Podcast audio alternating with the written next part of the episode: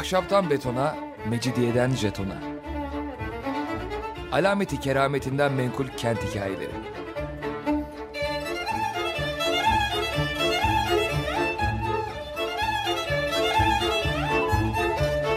Hazırlayan ve sunan Pınar Erkan.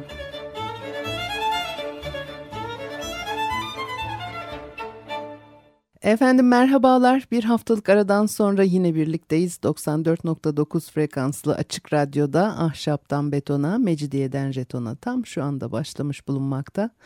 Anlatıcınız ben Pınar Erkan. Elektronik posta adresim pinarerkan.yahoo.co.uk Bakalım bugün programımızda ne var? İkinci Mehmet Ayasofya'yı onartıp Selahattin Camisi'ne çevirir e, İstanbul'u aldıktan sonra. Fakat e, At Meydanı'nda yer alan Bizansların büyük sarayına hiç dokunmaz, onartmaz, ilgilenmez pek orasıyla. Bir de Ayvansaray'da yer alan e, Bilaherna Sarayı vardı. E, 11. yüzyıldan sonra Büyük Saray'dan çok Bilaherna Sarayı kullanılıyordu. Orasını da öylece bırakır, Edirne'ye döner. Ertesi yıl şehre geri gelir. Bu döneme ait hem e, Bizans kaynaklarından hem Osmanlı tarihçilerinden hem de yabancı gözlemcilerden bilgiler öğreniyoruz.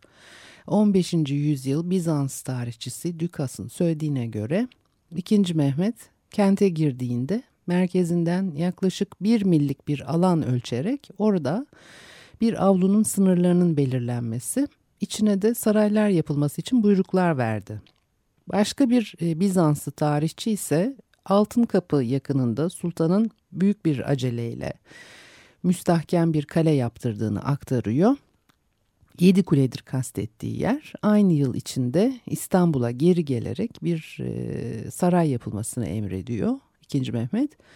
Şehirde sadece yapılmakta olan binaları denetlemeye yetecek kadar e, sürelerde kalarak olabildiğince çabuk olması koşuluyla bu yapılar ve yenileriyle ilgili yapılacak işler hakkında emirler verdi diyor.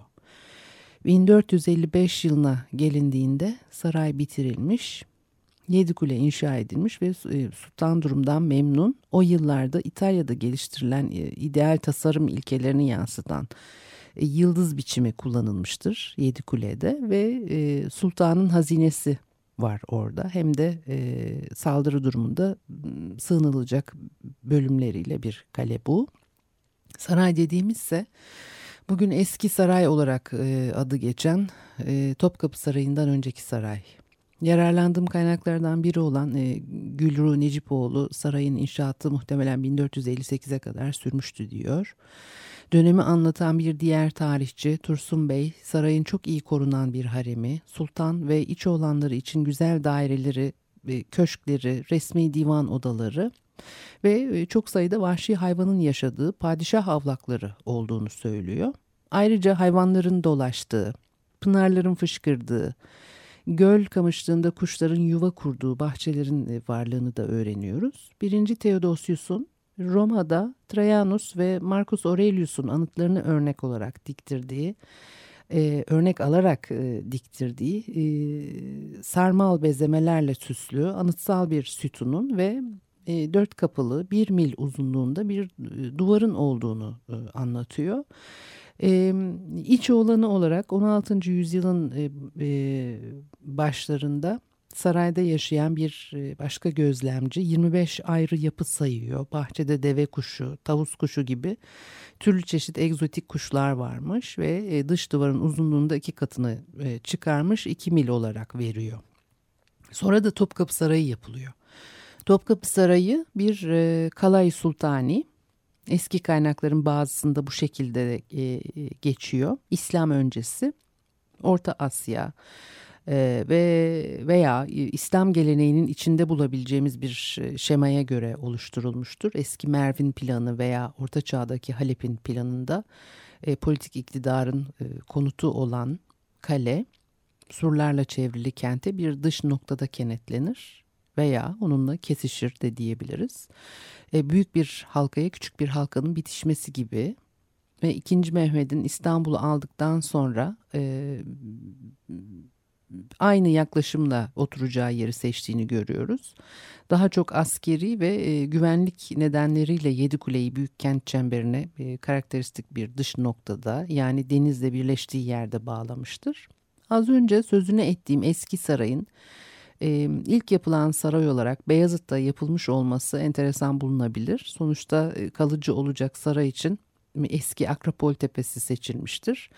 E, günümüzde Topkapı Sarayı'nın bulunduğu yer eski Akropol Tepesi ve denizde yaşayan bir kentte gerçek e, sosyal hiyerarşi denize yakınlık ve hakimiyetle başlıyor.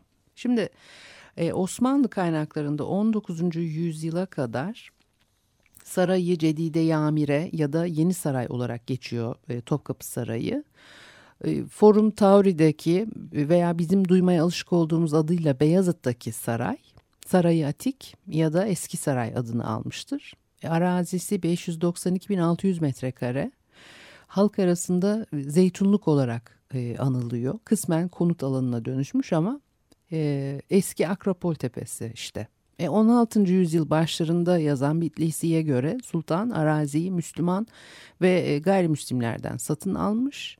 Sonra da e, temellerinin düzeltilmesini tepeden denize inen dik yamaçta eski Akropol'ün istinat duvarlarını içine alan e, bir dizi teras yapılmasını e, istemiş.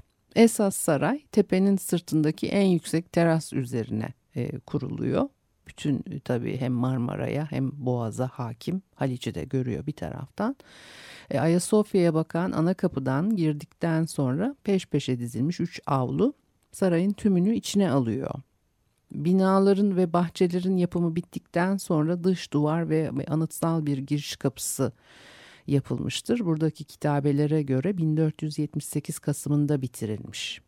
Sarayın niye buraya inşa edildiği veya ilk yapılan saray daha yeni bit bitmişken niye hemen ikinci bir sarayın yapımına başlandığı üzerine çeşitli görüşler öne sürülmüştür. Dönemi anlatan tarihçilerden Tursun Bey ve e, Bitlisi e, Bizans Akropolünü Karadeniz ve Akdeniz'in birleştiği noktada suya uzanan ve e, Bahreyn'e müsrif, e, müşrif e, yani iki kıta ve iki denizi gören yarımadanın ucunda bir yer olarak e, tasvir ediyorlar. E, Babu Hümayun kitabesinde de 2. Mehmet Sultanül Berreyn ve La Bahreyn olarak e, nitelenmiştir. Yani iki kara ve iki denizin sultanı. Dolayısıyla yarımadanın ucunda her yeri gören görkemli bir noktada sarayın dünya egemenliği simgesi olarak kullanıldığı besbelli. E, Venedik elçisi Garzoni 100 yıl sonra Topkapı Sarayı'nın arazisiyle ilgili yorum yapar. Herkes bu arazinin dünyanın en güzel, en elverişli ve en mucizevi yeri olduğunu kabul ediyor. Çünkü Avrupa'nın kıyısında, Asya'nın yanı başında yükselerek bu ülkelerin kilidini açacak bir anahtara benziyor ve iki kıtaya doğal bir hakimiyeti var ve Karadeniz'den Akdeniz'e geçişi kolayca engelleyebilecek biçimde boğazın üstünde olması nedeniyle bu denizlerin ikisine de hakim vaziyette diyor. Topkapı Sarayı'nın niçin yapıldığı veya yer seçimiyle ilgili e, türlü görüşler var dedim. Yine 16. yüzyıl tarihçisi Mustafa Ali'nin söylediğine göre e, Galata'da yaşayan Hristiyanlar Yedi Kule'yi ve e, kalabalık şehir merkezindeki sarayı Fatih'in bir Haçlı saldırısından korkmasına yordukları için e, bu dedikodulara karşılık olarak 2. Mehmet e, Sarayburnu'nda yeni bir saray yaptırmıştır. Öte yandan yani bir, işte konuşulan konulardan bir tanesi bu. Yani illa öyledir diye bir şey yok. Şimdi ben e, korkarım da yanlış bir, bir izlenim bırakırım söylediğim sözde diye. Öte yandan e, çünkü başka bir sürü şeyler var. Onları atladım yani onların her birini teker teker konuşamayacağız. Biraz da Boğaz içinden ve yalılardan bahsetmek istiyorum. Yani şimdi böyle söylüyorlar. Öte yandan İstanbul'un surlarla çevrili e, sınırlarını aşıp e, Boğaz kıyılarına yayılmaya başlaması. İkinci Mehmet'in kent almasından sonra gerçekleşiyor. Yani yavaş yavaş olmuştur bu tabii fakat ilk Yalılar Boğaz içinde Osmanlı döneminde karşımıza çıkar. Dolayısıyla yani öyle Haçlı seferlerinden korkuyor morkuyor yani o sur duvarlarını şehrin aşarak e, genişlemesi e, Osmanlı devrinde mümkün oluyor. Şimdi e, buradan Yalılara geçeceğim ama 600 yıllık bir imparatorluğun e, klasik devrinden geriye sadece tek bir sarayın Topkapı Sarayı'nın kalmış olması tabii enteresan. Yine İstanbul'un yani enteresandan öteye yani dikkat çekici üzerinde durulması gereken bir şey. İstanbul'un fethinden 19. E, yüzyıla gelene kadar çok sayıda ahşap ve kagir saraylar inşa edildi ama bunların hepsi yıkılmıştır bir şekilde yok olmuştur. Bu kadar çok sayıda görkemli yapının yok olması tesadüf olarak değerlendirilemez elbette ve 600 yıllık bir imparatorluğun klasik döneminden sadece tek bir sarayın kalması. Yani tabi burada Osmanlı toplumunun kültürel yapısı, nasıl halk e, toplum nasıl algılıyor konutu? Hatta sultan katında dahi konut nasıl algılanıyor? Ve fiziksel çevre içinde nasıl bir yere e, konuyor? Bunlarla ilgili bu, bu meseleler. Bir de tabii bugün biz saray denince ne anlıyoruz? O devirlerde saray denince ne akla geliyordu? Osmanlı buna ne gözle bakıyordu? Nasıl algılıyordu? Onları da e, e, düşünmek gerekir. Ee, sultan katında bile yaşamın fiziksel çevresi üzerinde pek fazla durulmadığını anlıyoruz. Ee, daha önce bir kere daha söyledim galiba Evliya Çelebi başka yerlerle ilgili bir sürü övgü düzerken e, Yeni Saray'a ayırdığı bölüm çok az ve e, Sultan Sarayı e, yani tabii imparatorluğu ilgilendiren her mesele e, burada konuşuluyor, her karar burada çıkıyor ve o zaman ee, yani tabii imparatorluk gücünün açık fiziksel ifadesinin övülmemesi şaşırtıcı.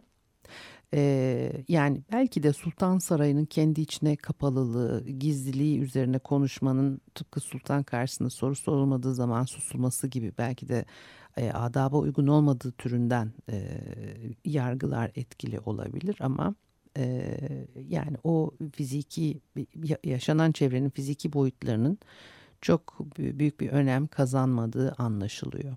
Bir ara verelim, bir şarkı dinleyelim ondan sonra devam edelim.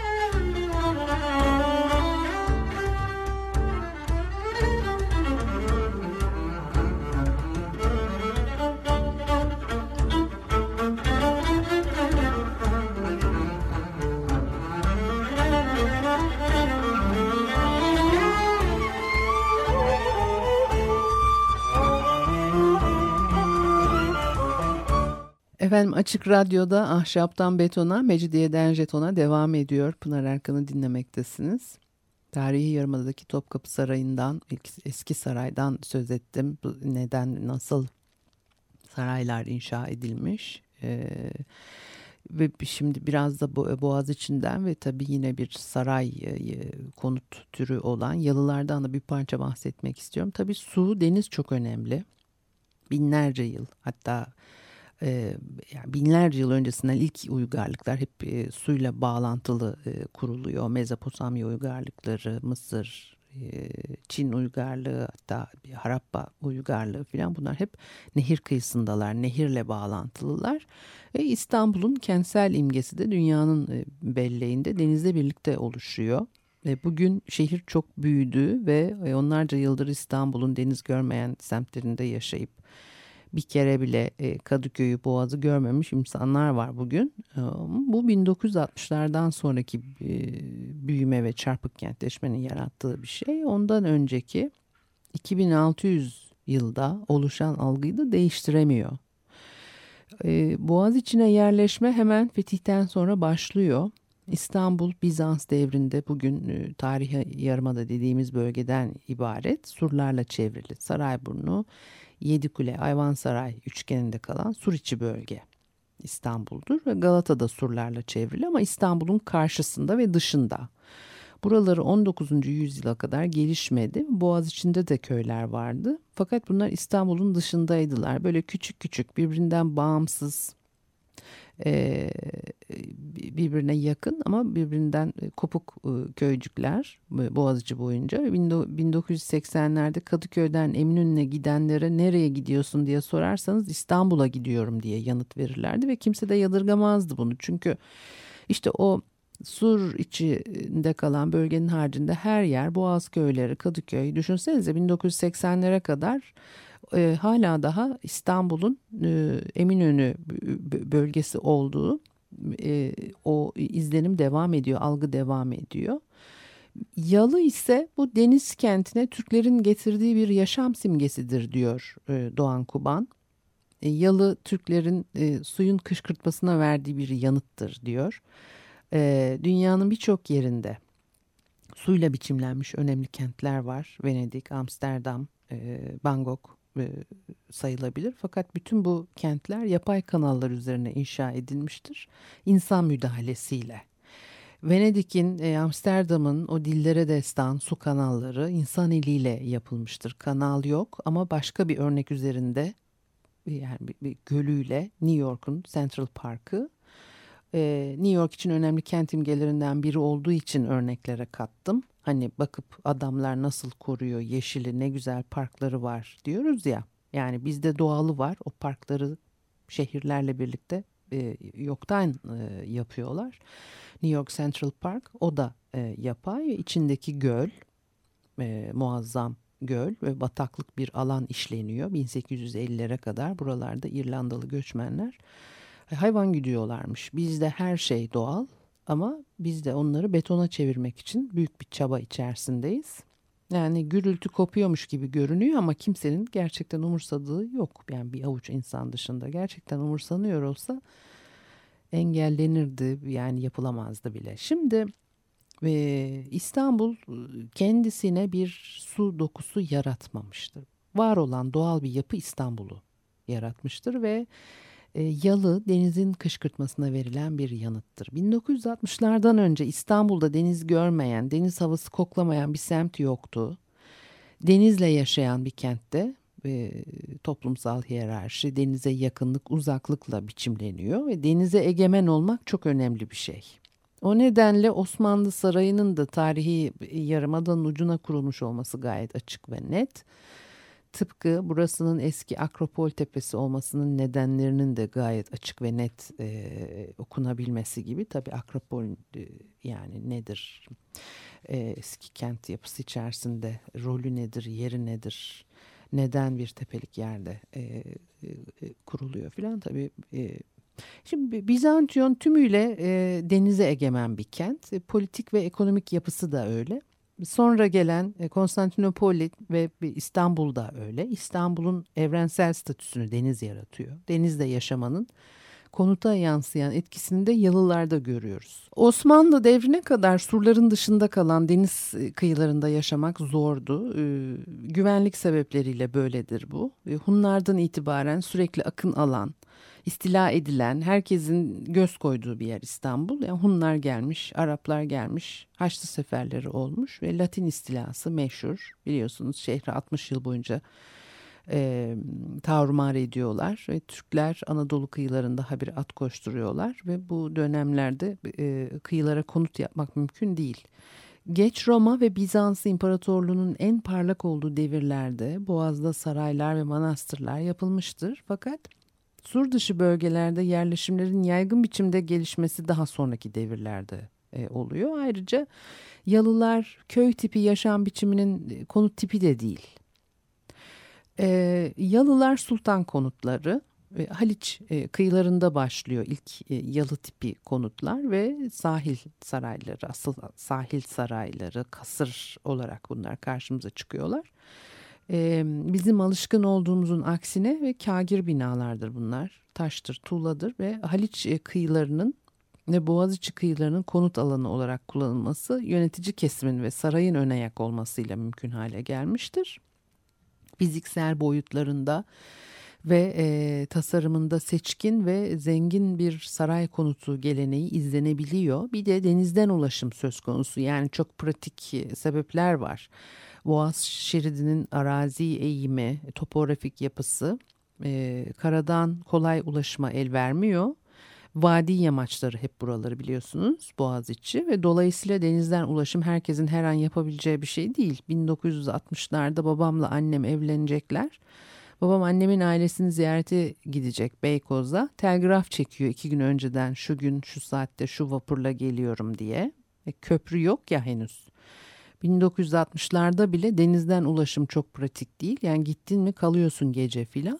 E, bir de e, bunun 100 yıl öncesini ve hatta birkaç yüzyıl öncesini düşünün. E, karayolu olmayan dik yamaçlı Boğaziçi kıyılarında kürek çekilecek. Yani fiziksel güce, insanın fiziksel gücüne dayalı, pahalı ve zaman alıcı bir ulaşım sistemi var. Ancak saray ahalisinin ve zenginlerin yapabileceği bir şey. 1850'lerde şirketi Hayriye vapurlarının işlemeye başlamasıyla Boğaziçi'nin Kanlıca'dan öte kıyılarına konut e, sayısı artmıştır. Hatta o şirket Hayriye vapurlarını tabii düzenli şekilde işlemeye de başlaması gerekiyor. E, yazlıktır e, e, yalılar yani yazlık konuttur. Şimdi yaz kış oturmaya çalışıyorlar e, fakat yalılar e, bunun için yapılmamış. Bir kere ısıtması çok zor. Eskiden insanlar soğuk evlerde yaşıyorlardı. Deniz kıyısındaki yalılar da kışın oturmaya elverişli değil. E, fetihten hemen sonra önce has bahçeler kuyu, kuruluyor kıyılarda. 17. yüzyılda ilk kagir kıyı kasırları çıkıyor karşımıza. Ayrıca Boğaziçi kıyılarının e, bir de ilk önce askeri nitelikli memurlara verilmesi de söz konusu. Örneğin 15. yüzyılda Rumeli Hisarı'ndan Arnavutköy'e kadar Bölükbaşı Bebek Çelebi'nin arazileri vardı. Bebek semtine adını da e, veren durum bu. Ve e, kıyıları kontrol eden bostancıların, bostancı başların yalı tipi konutlar yaptırdıkları görülüyor. Dolayısıyla e, Boğaz'a ilk yerleşenler görevli memurlar. O devirlerde iş yeri ayrı, konut ayrı değil. Bir tür home office sistemi dahilinde çalışıyorlar gördüğünüz gibi. Divandan başka devlet dairesi yok işler görevlilerin konutlarında görülüyor. Barbaros Hayrettin Paşa misal gemisini Beşiktaş'taki sahil sarayının önüne çekmiş. Deniz kıyısında e, yapılan e, konutlar e, önce İstanbul'a en yakın mahallelerde Salı Pazarı ve Fındıklı'da sonra Beşiktaş'ta görülüyor. Giderek boğazın içlerine doğru uzanıyor. E, Ortaköy'de 17. yüzyılda sultan kızlarının ve vezirlerinin yalıları vardı. Sonra tabii Lale Devri'nin etkilerini de göz ardı edemeyiz. Lale Devri falan çok önemli. Çok görkemli yapılar bunlar fakat geride hiçbir iz bırakmadan kaybolup gitmişlerdir. Yani bugün kalanlar hiçbir şey e, değil yani o yok olanların yanında. Ahşap gelenekle birlikte büyük bir hızla inşa edilip büyük bir hızla yıkılıyorlar. Bir de tabii terk edilme meselesi var. Büyük devlet adamlarına ihsan ediliyor önemli miktarda yalı. Bunların kaderi sultanın iki dudağı arasında gözden düştü mü yalıyı aldığı gibi bırakmak zorunda. Bir yere sürüldükleri zaman evleri yalıları da kendi haline terk ediliyor falan. Veya padişah tarafından başka birine veriliyor. Ahşap tekniği ucuz kolaylığı nedeniyle de bu yalılar bu haliyle yıkılıp yeniden inşa edilmiştir çoğu zaman. Onun için de pek sürekli olmuyorlar. Şimdi o yalılarla ilgili daha başka şeyler anlatacağım başka programlarda. Böyle bir girizgah yapmış olalım bu programda. E, bugünlük de bu kadarmış. Elektronik posta adresim pinarerkan.yahoo.co.uk Haftaya görüşmek üzere, hoşçakalınız.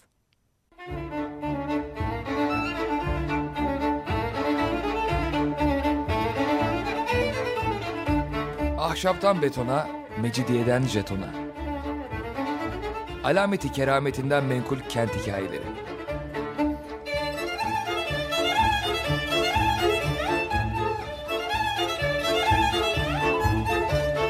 Hazırlayan ve sunan Pınar Erkan.